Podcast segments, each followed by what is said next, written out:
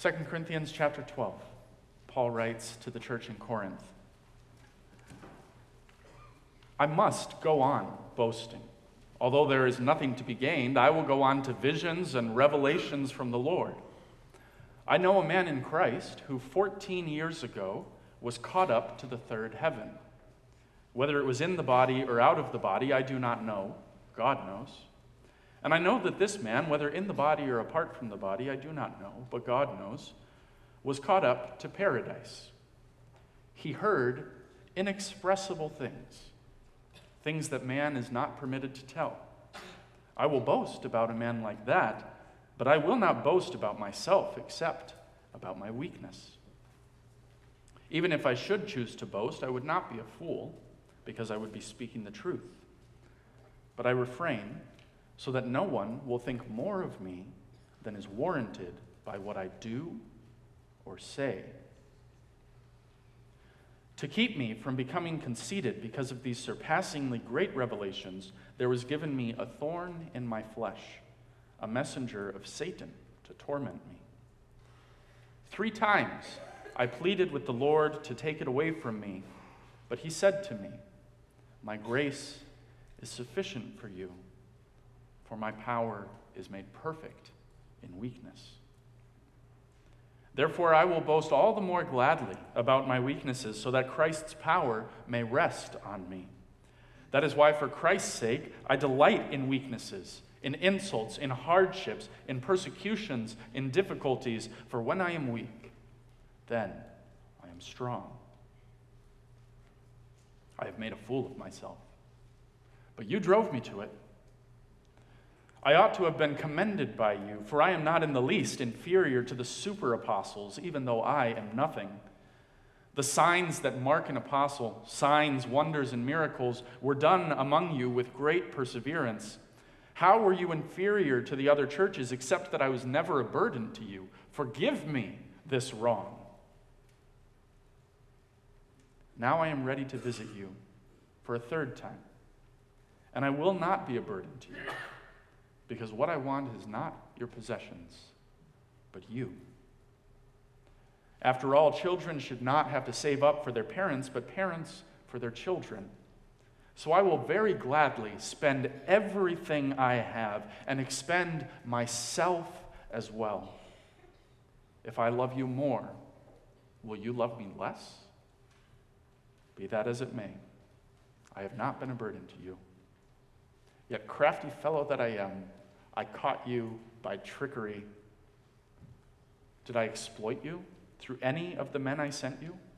I urged Titus to go to you, and I sent our brother with him. Titus did not exploit you, did he? Did we not act in the same spirit and follow the same course? Have you been thinking all along that we have been defending ourselves to you? We have been speaking in the sight of God as those in Christ, and everything we do, dear friends, is for your strengthening.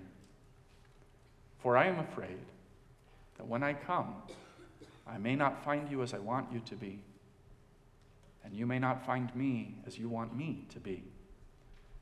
I fear that there may be quarreling, jealousy, outbursts of anger, factions, slander, gossip arrogance and disorder, I am afraid that when I come again, my God will humble me before you, and I will be grieved over many who have not repented of the impurity, sexual sin, and debauchery in which they have indulged.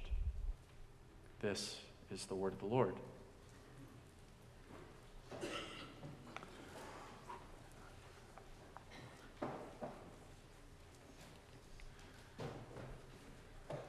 Sisters and brothers in our Lord Jesus Christ, one of the things that has impressed me about this letter of Paul to the Corinthians as we've been walking through it is how remarkably pastoral it is. We have letters in the New Testament that we call the pastoral letters, the letters of Paul to Timothy and to Titus. These are letters that we call the pastoral letters because they're letters written by Paul to other pastors. Timothy and Titus were pastors in their own churches, and so in the letters that Paul writes to them, Paul writes to pastors about being a pastor, what it means to be a pastor, what a pastor's supposed to do, and some specific advice about situations that were going on in their churches. And so we call them the pastoral letters. But I think that the letter of Second Corinthians is even more pastoral than Paul's letters to Timothy and Titus. The difference is that in Second Corinthians, Paul is writing about being a pastor, not to another pastor, but to the church. And Paul doesn't sugarcoat things, he's very straightforward and realistic. Paul knows that the church isn't perfect. Paul knows that the church is full of sinners. But Paul knows that these sinners in the church are forgiven by God and are being formed and transformed into a community of God's people, the temple of God on earth. The reason that Paul writes about being a pastor to the Christians in Corinth is because of the issue of the super apostles. These leaders in the church who were questioning Paul's authority, questioning his intentions, questioning his integrity. And it's really quite funny when you read through the argument in chapters 10 through 12, like we've done over these past two sun- Sundays, because Paul is so sarcastic. Paul is so sarcastic in these passages. Paul is playing their game, but he's not playing by their rules. The super apostles, as Pastor Amanda showed us last Sunday, are impressive people. They are successful, they are engaging, they are charismatic speakers, they're powerful leaders, and they're constantly comparing themselves to little Paul, constantly showing how they are superior to him in authority and in spirituality and in speaking ability. And we've seen hints of that throughout this letter. The super apostles are boasting. And so Paul says, okay, you want me to boast? You want me to boast like the super apostles? Okay, I'll boast. I'll boast in my weakness. I'll boast in my failure. I'll boast in how I've been lashed and beaten and stoned and shipwrecked and arrested and imprisoned and exiled and robbed and starved and exposed. That's what I'll boast in. Paul doesn't want to be praised. Paul wants God to be praised. And so Paul says, if I must boast, this is what we read last Sunday. If I must boast, I will boast in the things that show my weakness. Paul boasts in his weakness to show the Corinthians that there is nothing in humanity that is impressive, nothing in human beings that is worth worshiping. To God be the glory, and to God alone. That's what Paul's saying. And so in the passage that we read for today, Paul starts out by saying, I must, I must go on boasting. Although it won't do anybody any good, I will go on to revelations and visions from the Lord. And he goes on to describe a man who he knew who was caught up to the third heaven, caught up to paradise, where he heard things that he couldn't explain and saw things that people don't even have words to describe. I will boast about a man like that, Paul says. But I will not boast about myself weakness. Now, when Paul talks about the third heaven, what he's talking about there is what we would just say is heaven. The, the Greek language um, only has one word for uh, heaven and sky, and um, that, that, that's the same word. Sky and heaven are the same word. And so you see in some parts of the Bible that different translations will interpret the word differently. And so, like in Matthew uh, in the Gospel of Matthew, when Jesus is baptized, some translations say the heavens were opened and a voice from heaven spoke. And other translations will say the sky was opened and a voice from the sky spoke. It's because it's the same word in the Greek. And so, what people in Paul's day would do to, to show, to, to make clear what, what sky they were talking about, what heaven they were talking about, um, is they would refer to these levels of heaven. And so the first heaven was the, the atmosphere around the earth where clouds are and where, where weather happens. And then the second heaven was where the heavenly bodies moved the sun and the moon and the stars. People in Paul's day knew that these were farther away than the clouds, um, but they, they were still considered part of the sky. And then the third heaven that Paul talks about, the third heaven referred to the spiritual heaven, referred to the place where God is. And this isn't so much a physical space as it is like a different dimension, a spiritual dimension. Um, and we talked about that a few Sundays ago. But that's what Paul's talking about here. Paul, Paul's talking about someone who he knows who had a heavenly vision, who had a special revelation from God. And there's different ideas about who he's talking about here. Some scholars think that Paul is talking about himself. That Paul's talking about himself, but he's talking about himself in the third person because he doesn't want to bring attention to himself. And so they point to uh, verse 7, where Paul says, uh, To keep me from becoming conceited, because of these surpassingly great revelations, I was given a thorn in my flesh. And we know from the book of Acts that Paul did have spiritual visions on a number of occasions, so that could be a possibility. But other scholars think that Paul is talking about one of the super apostles. And I think that this probably fits better with the, the tone of this part of the letter.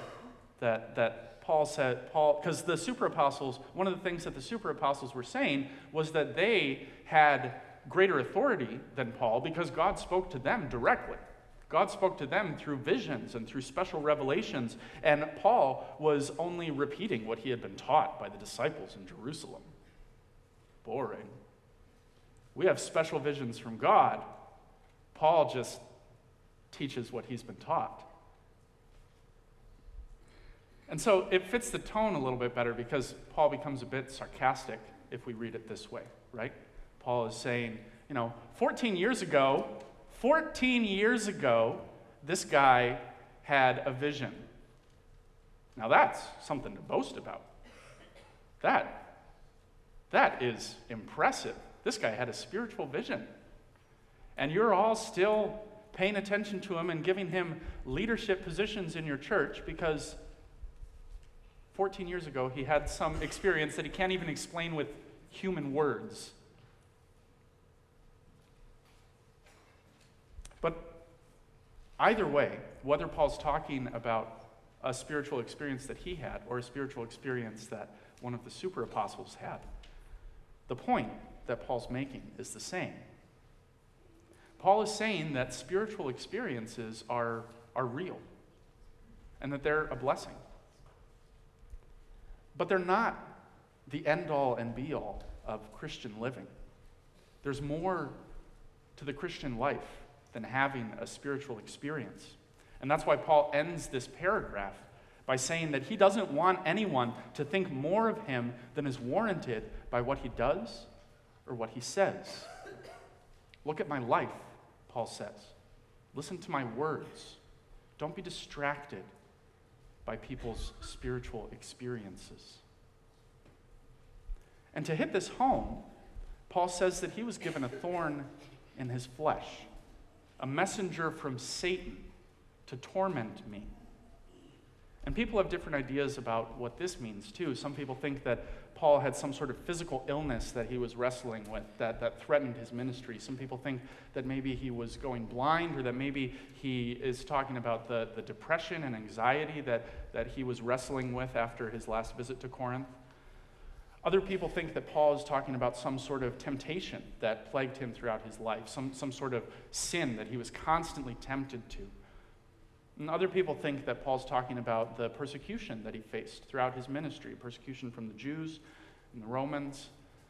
And maybe he's even talking about the, the opposition in the church that he's facing from these super apostles, which would really be kind of a funny, a funny way to interpret it. That Paul's saying, you know, I know a man who had spiritual visions 14 years ago.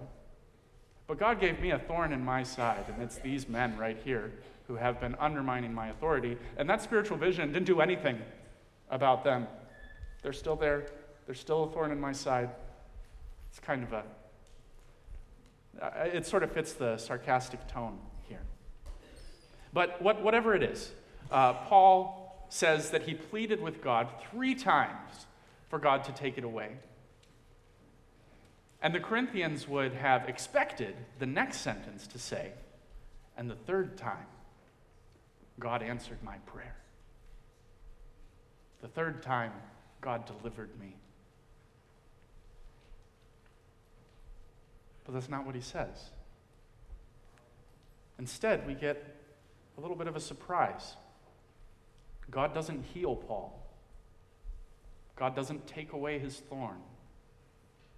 Instead, God tells Paul, My grace is sufficient for you because my power is made perfect in weakness. And this is where Paul's boasting comes to an end. The super apostles were saying that they were better than Paul, that they had better credentials, that they were better speakers, that they were more successful, that they had special visions and revelations from God. And Paul's answer is that he too has a revelation from God the gospel. The gospel of the God who created light out of darkness, the gospel of the God who raised Jesus from the dead the gospel of the God who reveals his power in weakness, the gospel of Jesus Christ. And that's where Paul's boasting begins and ends. Paul will not boast in himself, he will boast in the God who raised Jesus from the dead. Paul doesn't have time for the super apostles who think that they're better than him. Paul has more important things to do. Paul has a church to give himself up for. Paul has a flock that God has called him to lead. Paul has to be a pastor now. And so Paul turns to the church again and reminds them that he's coming to visit them for a third time. He won't be a burden to them because he's their father. He will give everything up for them. He will give everything he has for them. He will give his very self up for them. And then in verse 19, Paul says something very interesting. He says, Have you been thinking all along that we were defending ourselves to you? We have been speaking in the sight of God as those in Christ, and everything we do dear friends. Everything we do is for your strengthening. It's perfect because the Corinthians, this whole letter, have been hoping that Paul would bring them a letter of recommendation from one of the other churches to establish his credentials or would defend himself against the, the attacks that the super apostles are bringing against him. And Paul, throughout this letter, has done nothing more than point to Jesus. Everything that he does, Paul says, is in the sight of God. Everything that we do as Christians, Paul's been saying this throughout the letter, everything that we do as Christians is in the sight of God. So Paul doesn't care what the false apostles think about him. He cares about the church. He cares about the spiritual well being of the church. And so he's not going to defend himself against their accusations. He doesn't have time for that. He wants to make sure that the Christians in Corinth know the gospel of Jesus Christ, know the love that God has for them. Paul isn't unrealistic, he isn't naive. We saw earlier in this letter that Paul was just so thrilled when he got the news from Titus that the Christians in Corinth wanted to reconcile with him. But Paul's not unrealistic. He knows that this isn't the end of their story. They have a ways to go. And he knows that even though they've devoted themselves to him, that doesn't mean that everything is fixed. That doesn't mean that everything's better. There's still brokenness, there's still sin, there's still weakness. But they're going to work through that together as the body of Christ. Because the power of God is made perfect in weakness. I love this passage. Because I think that there's a lot that this passage has to say to where we are now in society.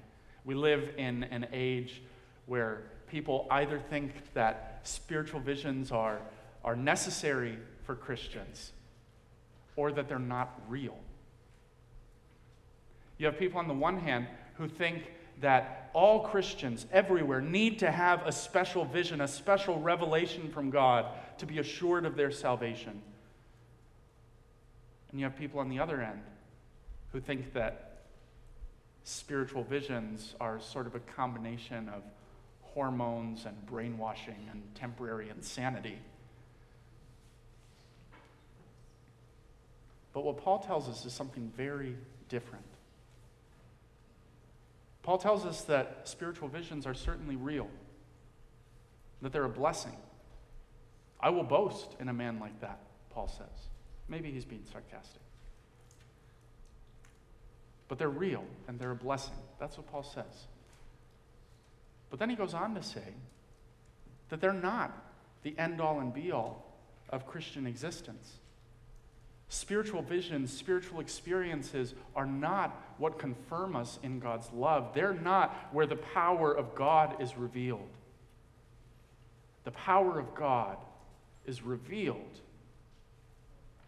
when the church is the church. The power of God is revealed in God working through broken people to bring his kingdom on earth.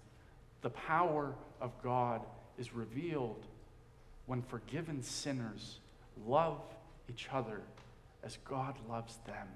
That's where the power of God is revealed.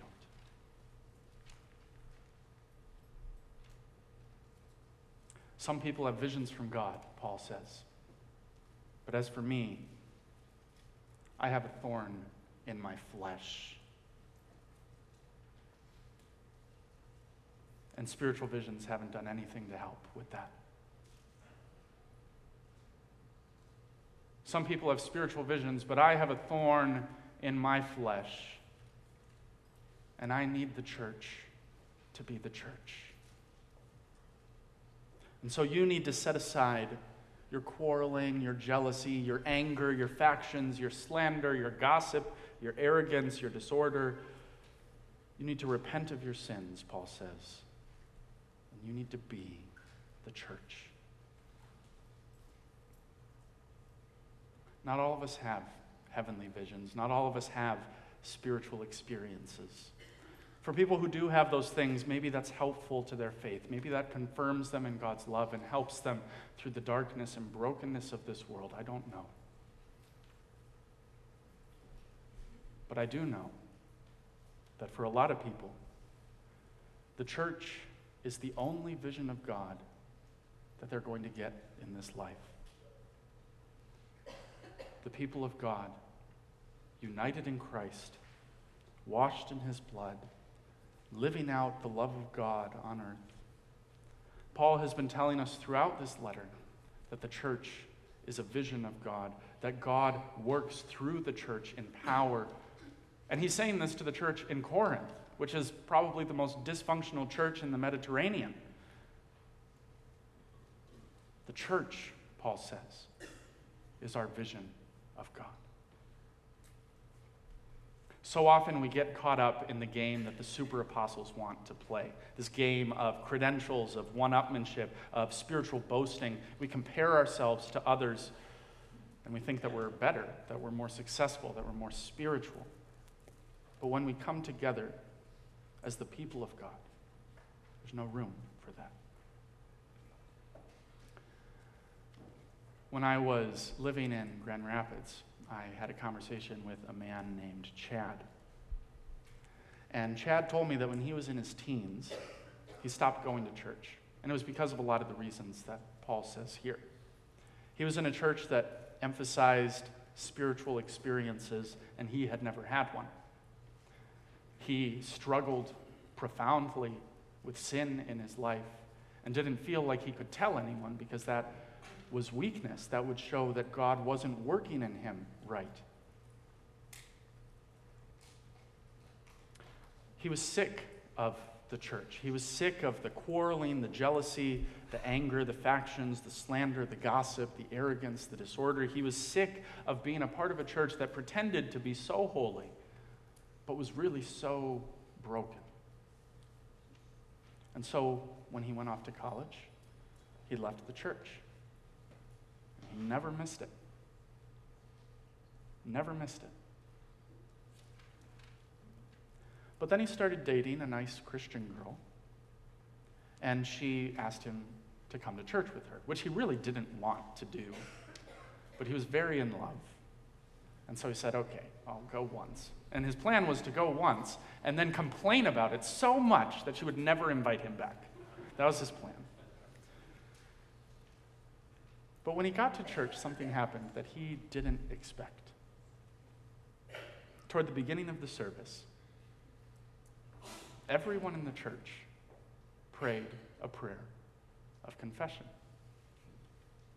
Every single person in the church confessed that they struggled with sin in their lives and that they needed God's forgiveness. Everyone. The rich and the poor, the young and the old, the farmers and the businessmen and the high schoolers and the stay at home moms, everyone, even the pastor, confessed that they were sinners that needed God's grace.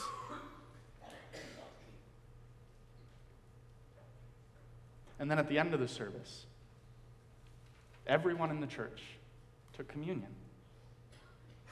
The pastor went to the table of the Lord. He said the words of institution. He gave a short teaching on the sacrament.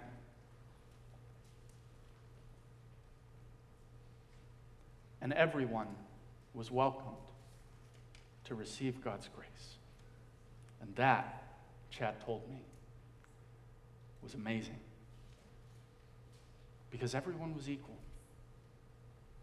Everyone was a sinner in need of God's grace. Everyone confessed their brokenness. Everyone confessed their weakness. Everyone came and received God's grace. And that, Chad said, was amazing. That was powerful.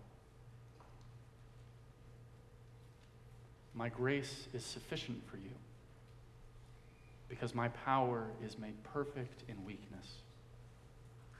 This is the message that God gives to Paul. This is the message that God gives as a special revelation to Paul. My grace is sufficient for you because my power is made perfect in weakness. And this is the message that Paul wants the Corinthians to hear and that Paul wants us to hear. We are weak, but God works through us in power, treasures in jars of clay.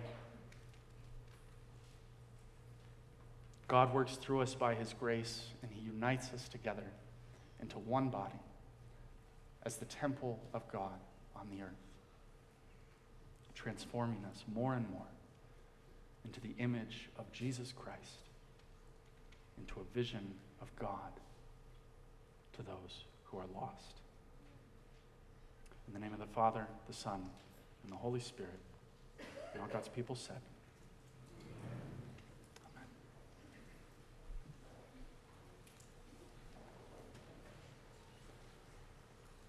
O Lord our God, we thank you that you reveal your power in our weakness. We thank you that in our sin you show us forgiveness. We thank you that in our sorrow you show us joy. We thank you that in death you show us the resurrection. When we are poor, you make us rich. When we are sick, you make us well. Lord, you are great and greatly to be praised. And Lord, we pray that you would work your power in our weakness today as we come together to worship you, as we come together to receive your grace through the Lord's Supper. We pray that you would work powerfully in us to make us the church, that we would be a vision of God to those who are lost and wandering in this dark and lonely world. We pray that you would reveal yourself to us today. In the name of your Son, Jesus Christ, we pray.